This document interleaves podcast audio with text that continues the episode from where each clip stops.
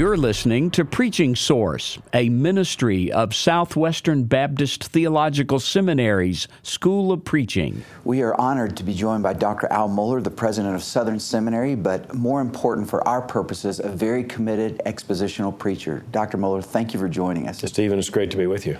My first uh, foray into your writing on preaching was in A Passionate Plea for Preaching, Feed My Sheep, that little book, right. The Soli Deo Gloria. Mm-hmm you made an interesting statement out there that preaching is the central act of Christian worship. Then you follow that later with He is not silent, first chapter, preaching in Christian worship. So I right. want to ask the question everybody else wants to know why do you hate music so much?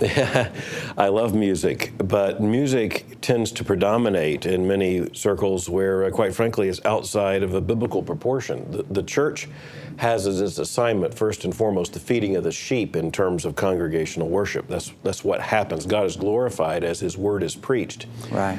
This is a, a part of the inheritance of the Reformation. It's a part of what was necessary to recover the grounding uh, in terms of authority by which the church speaks. Uh, how are Christians made and, and how do Christians grow? It's by the feeding that comes to them by God's word.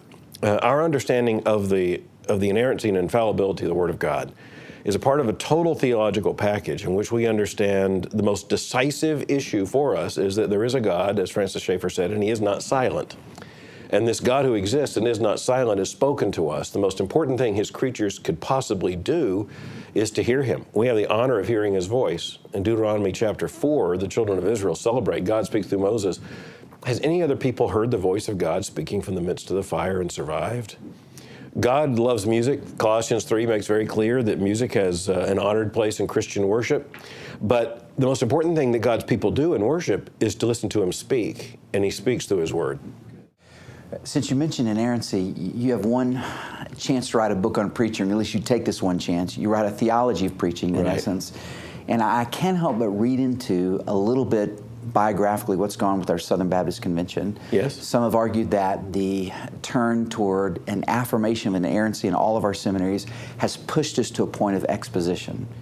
Uh, can you speak to that? Uh, certainly. I would simply say this. I, I, would go back to, to what I was just talking about in terms of the doctrine of revelation and how decisive that is for us. And once you affirm that in its totality, as the scripture bears witness to itself, well, then what would you do in preaching but preach that word? What, what would you do but do what Ezra did? When uh, he and others in Nehemiah 8 read the text and explained its meaning. That's exactly what we do. That is the nature of expository preaching. You have to be clever to come up with something other than this. Right. Expository preaching is actually the most natural form of preaching you could possibly imagine. Right. You read the Word of God and you explain it. Yeah if that's the case, if our theological turn pushed us to this application of exposition, and assuming we're on a trajectory that's not an end, what's next? What, what, what, what is our doctrine taking us to next in terms of preaching? Well, I, I want to say that I, I hope it takes us to expository preaching. It certainly logically should. That doesn't mean that it's adequately at the center of the agenda of most preachers. Right. Uh, the theological consequences of the full affirmation of biblical authority and inerrancy uh, may uh, may take some time to settle in. And quite frankly, I think you can look all, all around the evangelical world and see all kinds of experiments of preachers trying to do anything but preach an expositional sermon. And uh, furthermore, there's still a lot of confusion about what exposition is. There are a lot of people who label themselves as expository preachers because they think well of Scripture. Thinking well of Scripture is not enough. Okay. You have a robust itinerant ministry, but outside of that, tell us about your preaching. Um, where are you preaching now? Are you doing something where you're actually preaching new sermons, working through I'm text? a teaching pastor at Highview Baptist Church in Louisville, Kentucky. I have been for uh, many years. I teach the auditorium exposition class, which I've done for I guess they'll be headed towards 20 years, okay. and I preach verse by verse of the Scripture. Okay. And uh, they are uh, they're available on the internet. They're also uh, broadcast on radio in certain states. And uh, it, it, we're we were years in Matthew. We are uh, we're, we're, right now in, in Hebrews chapter 12, and uh, we've been in Hebrews for a long time, but we see the the end of it coming. I I would not know what to do, nor would I know who I am if I was not involved in a project of regular expository preaching, which does mean for me taking the Bible word for word, verse for verse. Uh, expository preaching is the greatest check on the preacher's eccentricities, on the, the preacher's arbitrary uh, agenda uh, or theological proclivities. If you have to preach every word of every book, and obviously that would, that would take a very long ministry, but if you're taking major books of the Bible and uh, preaching through them verse by verse and dealing with every word, that's one of the greatest protections that any any preacher could have or any congregation could have in its preacher for the fact that the Word of God will be accurately taught. Hmm. What do you mean protection for the preacher? Well, it's protection because uh, if it's in the text, you have to preach it. Uh, that's a protection from being charged with having arbitrarily chosen this text, as if you're arbitrarily doing this to step on someone's toes, or because uh, the text deals with adultery and uh, you just happen to know that someone has uh, has been struggling with that. Well, this is the text. The Holy Spirit sets the agenda for the text. The text is preached. The text does what the text does because God speaks through his word and convicts people of sin through his word, opens persons' hearts to receive the gospel by his word uh, corrects uh, our intuitions, our inclinations, and our worldviews by His Word. Uh, parents all of a sudden learn how they're supposed to discipline their children. Children learn how they're supposed to obey their parents. Business people learn how they're supposed to keep their books. Uh, you know, it, it's all a part of what happens in the context of preaching. If we're choosing what we're going to talk about every week, if uh, whether it's by topical preaching or by this kind of uh, anecdotal exposition where people think here's a great text. I'm going to preach highlights of the book of romans. Right. Well preaching highlights of the book of romans means number one you're choosing highlights. Right. that, that's a certain consideration of the text that, that is not i think fully consonant with biblical authority. And then furthermore, it means that you are skipping over intentionally other parts of the book of Romans, which A, you may not want to preach, or, or, or B, you may not know how to preach, or C, you, uh, you just may think uh, is not so relevant. That's not our choice to make. The, the greatest protection against arbitrary theological systems, or, uh, or for that matter, the lack of any theological consistency, is verse by verse exposition, because you have to deal with every text. Yeah. Yeah, we often say good expository preaching is topical preaching. It's just letting God choose the topic. Right. So we're not and it's applicatory. It's life application. It's practical, but uh, but it all comes out of the text. Do you have a favorite genre to preach? Uh, parable, narrative, No, I've done a lot of work in the parables because I think they're woefully neglected by most expositors. I, I think the parables are grossly misunderstood and often badly preached. As you know, in my definition of expository preaching, I think one of the things that I stress that some others do not is that the text, by its narrative, by its parabolic, by its uh, historical, or, uh, or poetic genre sets the agenda for how the sermon is to be preached. If all of your sermons follow the same structure, you're imposing a structure on a text yeah. because the texts of Scripture are not all the same. A parable is not an historical passage, narrative is not poetry. Those are very different things. I've heard you preach twice live. Uh, mm-hmm. This is why I'm asking both parables. Um, yes. Rich man and Lazarus, and then right. I was a pastor, 28 years old. Heard you preach Luke 15, the prodigal son. Yeah. An insight there about the um, the older brother set me on a trajectory of studying parables that I haven't yet oh, gotten really? over. So That's great. really grateful for that. Yeah, the parables are a life experiment uh, for me, uh, kind of a project. Uh, I, I, read everything I can get on them, I, uh, and, and uh, you know we have access to a lot of material in the parables that previous generations did not have. Uh, simply by the fact that we have so many other examples of parabolic literature from the first century. Right. Uh, we understand, as I often say, and you've heard me say, um, we think of the parables as if they belong to the genre of Aesop's fables. Yeah. Uh, they don't. They belong to the genre of a hand grenade. Right. Uh, they they are detonating stories. Horribly convicting. Yeah. But I love narrative. I, I, I will be preaching this morning a narrative passage, an oh, entire chapter, John chapter 9. Uh, in order to make the point, again, that the narrative or the text sets the agenda. Uh, part of what I want to do this morning is show how easy expositional preaching is. Now, it's an art, it's a science, it's a craft you're learning all your life. But uh, I'm actually going to talk about the fact that uh, what we do is read the text and explain it. Now, there's skill in that, there's craft in that, but that's essentially it. So if you commit to that, the liberty is you're not scrambling for structure, it unfolds there for you. Oh, absolutely. Absolutely. You know, when I speak about structure, the problem is that uh, a lot of people, uh, and this may be more of a problem for a certain generation than for a younger generation, right. who have a certain pattern and the text is there. You know, if, for instance, if you're finding multiple alliterated points in a parable, you, are not finding them in the parable. Parables do not have points. Parables have a point. Right. Uh, and uh, and generally, it's uh, it's one that's about to explode in your face. Yeah. Uh, on the other hand, historical passages generally don't have much of a point. point, and and and so if you're finding points, you're probably moralizing from the text. Uh, on the other hand, there are didactic passages that very clearly have points. The Apostle Paul argues, following Greco Roman kinds of argumentation and rhetoric, a layout pretty much like we would be familiar with if we were taking a speech course today. So yeah. depends on the text. Yeah. So I, I, think you might agree with the statement that a lot of reaction against expository preaching is not reaction against preaching a text, it's reaction against the style form of the heavy alliteration, the predictable style form right. that some expositors have done but every text doesn't warrant. Right, and also there there can be bad examples of expository preaching. Uh, there can be expository preaching that is dull, not because of the text, but because of the preacher. Uh, there, uh, there can be expository preaching that is pedantic or superficial or motivist. There are all kinds of things that you can do wrongly. Uh, but uh, what we should aim for is to, uh, is to get it right. Can we talk about your preparation for a second? Sure. Um, not uh, knowing everybody's gifts are different, mm-hmm. personalities mm-hmm. different. I'm not asking for the, the seminary answer, but your personal answer. Uh, tell us about, in a nutshell, your preparation process and anything that might surprise us about what you do to get ready to preach. Well, I think all of a preacher's life is preparation, in that you are collecting data and impressions and thoughts all the time. And they go into a bank. And so, one of the first things I want to say to preachers is if you're new at this, it's a lot harder than if you've been doing this for 40 years. Uh, simply because you you do gain a great deal of momentum in terms of your understanding of Scripture. In terms, you know, quite frankly, uh, the Scriptures that I preach get so lodged in my own heart that they come back to me all the time. You know, I was talking to a preacher the other day who said, you know, I wouldn't have known how to start and have a Thompson Chain Reference Bible. Yeah. And as a teenager, I had the same thing. I know exactly what he meant.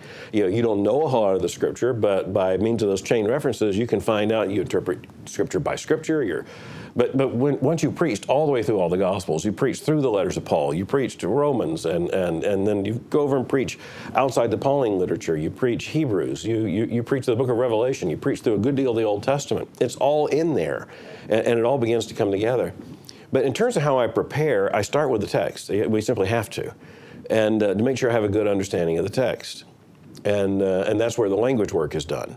Now, my language work is not as if I'm getting ready to write an exegetical commentary on right. the text.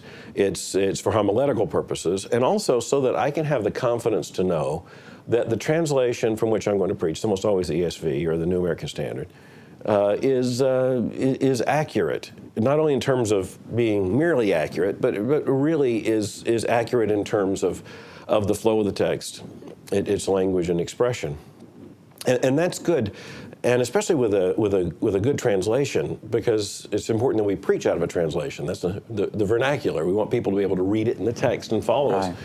Thankfully, many of these uh, translations are so good that's not really a problem. And, and, and then, of course, you do the larger context of the book, and then you focus on the text that you're going to be preaching. And uh, commentary work is important. Uh, I find, in one sense, it gets less important as I go along. Uh, partly because you have so many things that have come into your life and your mind as you're thinking about these books. But on the other hand, there's some there's some really good thoughts that you need to make sure are corrected if necessary by commentary work, uh, or uh, that new data is given to you, new insights that, that you otherwise wouldn't have had. Uh, and, and, then I, I, walk around with the text. That, that, that may just be my own eccentricity, but you ask. I, I, walk around with the text. I, I let the text just, I walk. physically. physically, walk. sometimes I often yeah. walk. You know, and I'll just uh, I'll just think the text and think about how I would most naturally uh, uh, talk about it. And, and here's something that I think preachers don't think about. Preaching is not conversation, not not in the classic sense. It, it's an oration. It's a it's a delivery of a message. But if you have problems thinking about how to explain a text or, or how to do this, use a conversational model. Imagine that you're sitting down next to someone, not in front of a congregation, but sitting down next to someone to explain the text to them. And, and that will naturally produce the kind of uh, the, the kind of structure and thoughts that, that you would you would want to convey in terms of a message. A message is a literary thing. Uh, it, th- that's the hardest part. Now, it's also the part I enjoy the most, uh, and that is thinking about exactly which words to use, where transitions are important and how to make them, where the intensity of the text requires a certain momentary pause to allow the text to settle in, uh, where there is going to be something said that's going to need to detonate and you're going to need to let it detonate and step back and then go back to it again. That's the craft of preaching. And, and that happens over time. You know, when you first get up and preach, you know, you think you have a 30 minute sermon and it takes eight minutes. Right. And uh, you realize the bigger problem is once you've been doing this for a long time, you're supposed to give a 30 minute sermon, it's 50. Yeah. I, the more I've talked to guys, I find that as they grow and season as expositors, less dependent on commentaries and more on meditation. And I would think even taking your conversation ideas probably Yeah. all wrapped up in the idea of meditation. And then maybe to extend that thought, some guys you see that are absolutely just overwhelming with the text has more Yeah. to do with the time they've taken. They had so much time to ruminate on that. It just changed them, and you, you know you see that in the preaching moment. The only reason I, I and meditate's a good word. It's in the Psalms. You know, in other words, it's a good word. The problem is that so many people when they think of meditation, they think of just thinking. right. And, and this is where the preacher can't ever separate his thinking from the text. The text has to be right in front of him. He's Right. got to be thinking this text. So you're going to a conference, someone is there on the program, you hear that you're going to hear them preach, and you get really excited. I'm not asking you who the best preacher is, but who do you enjoy hearing the most, or some of those guys? Wow. Well, see, this is where I, uh, I probably would differ from some others because I have a pretty broad range of persons I really enjoy listening to. And, and, and I, it's a dangerous question. It's kind of like recommending books because Right. there are books I recommend sometimes that I'm not in full agreement with. Right. So I'm qualifying for. Yeah, and I best, just- understand that, yeah. but it's still it's still one of those things where I, I, I would say that I grew up in a culture in which I heard uh, preachers that uh, that changed my life decisively from the Southern Baptist tradition overwhelmingly, and uh, that uh, I, I grew up listening to people like uh, Adrian Rogers, who was a pastor Right. in Florida, right uh, right up the coast from where I was. I, I listened to O.S. Hawkins when I was a teenager. Probably drives him a little nuts to, to uh, have me put it quite that chronologically, but I was a teenager at the time when he was at First Baptist Fort Lauderdale. I, I heard Dr. W. Criswell preach the first time. Wow. And, uh, and, and literally, it changed my view of preaching. I don't think I preach exactly like Dr. Criswell, Right. but his grandeur, the, the, the grandeur of what he thought preaching was and what he gave his life to was Right. that way. Uh, among Southern Baptists, uh, I mean, I, I still, uh, uh, you know, miss hearing the, the living voice of Adrian Rogers. I enjoy people like Jerry Vines and uh, Paige Patterson. You know, uh, gave and gives his life to expository preaching, and is one of those figures who I think, like myself, is more alive in the pulpit than anywhere else. You know, it, it's all there. He's just he's fully present. That, that's what he's here for. It's what God made him to do. Uh, I have dear friends who are expositors. Mark Dever is one of my dearest friends, uh, highly committed to expository preaching. We committed ourselves to it uh, together and thinking about it together and working through it together when we were very, very young. And uh, no one in the world knew who we were. Uh, I love hearing uh, David Jeremiah. I get to hear every once in a while. I think I think he gives such serious attention uh, to the text. John MacArthur is one of my dearest friends, and I think one of the most powerful expositors of the 20th century. Uh, a man who's fully given himself to this project and preaching now through the entire New Testament, uh, more than 40 years. I mean, what a what a testimony of faithfulness in that. Uh, then I, I think there are a whole range of, of really good expositors out there that uh, that uh, range across uh, you know kind of denominational and, and different kinds of trajectories who are really doing a very very good job. Uh, I also think of a lot of British preachers, you know, from from Dick Lucas and and uh, folks like that who are just very powerful expositors. And I'm going to tell you something. I've learned a lot about part of the rhetorical challenge in preaching from people who are theologically outside anything I would want to affirm. You know, uh, I often tell some of my students uh, if, if you don't understand why some of these preachers we don't agree with had such powerful and influential ministries, it's because you don't understand how much they gave themselves to uh, to preaching as uh, as an event and as an act. And so, yeah, there, there are people I've listened to for years, and I think, you know, if only your theology was right, you would be a magnificent preacher. But but we can learn a lot uh, as Paul. I mean, Paul actually, even when Paul says he's not trusting in rhetoric, he's using classical Greco-Roman rhetoric That's to right. say he's not. Uh, and lest the cross of Christ be robbed of its power, we can learn a lot from just communication and uh, and public speaking. And uh, this is where younger preachers often are intimidated because they see someone who looks like a natural public speaker. Well, that's uh, more of an illusion than they know. You know, at some point, that person was not a natural public speaker that had to develop. Well, we have to let you go preach, unfortunately. Um, in, in, can you give me a two minute answer or two sentence answer to this question? Are you encouraged or discouraged about preaching today? I'm encouraged. I, I, I think uh, I would I would be honestly more encouraged now than uh, any time in the last say 20 or 30 years. Yeah. And and what most encourages me is that at the very least the younger generation of pastors coming uh, wants to be expositional. The, the, in other words, you no longer have to defend expositional as a necessary modifier of preaching, the kind of preaching that they want to do. Uh, I'm discouraged in that there, there is a constant temptation which evidently is not limited to any previous generation, to do anything other than preach the text, and sometimes think that you are preaching the text. You know, at the end of the day, the text is the message. The, the preacher's role and any word outside the text is to serve the text. The text doesn't serve the sermon.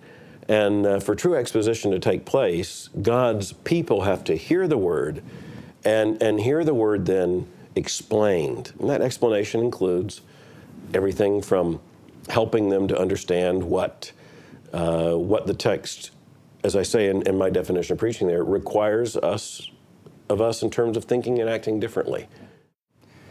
Dr. Mohler, for your commitment to exposition uh-huh. and personally for the times you've had a significant influence on my life, mm. I'm extremely grateful. Well, it's a real joy. There's nothing that I'd rather talk about than this. Oh, great. Thank you for joining us. Sure. Appreciate it.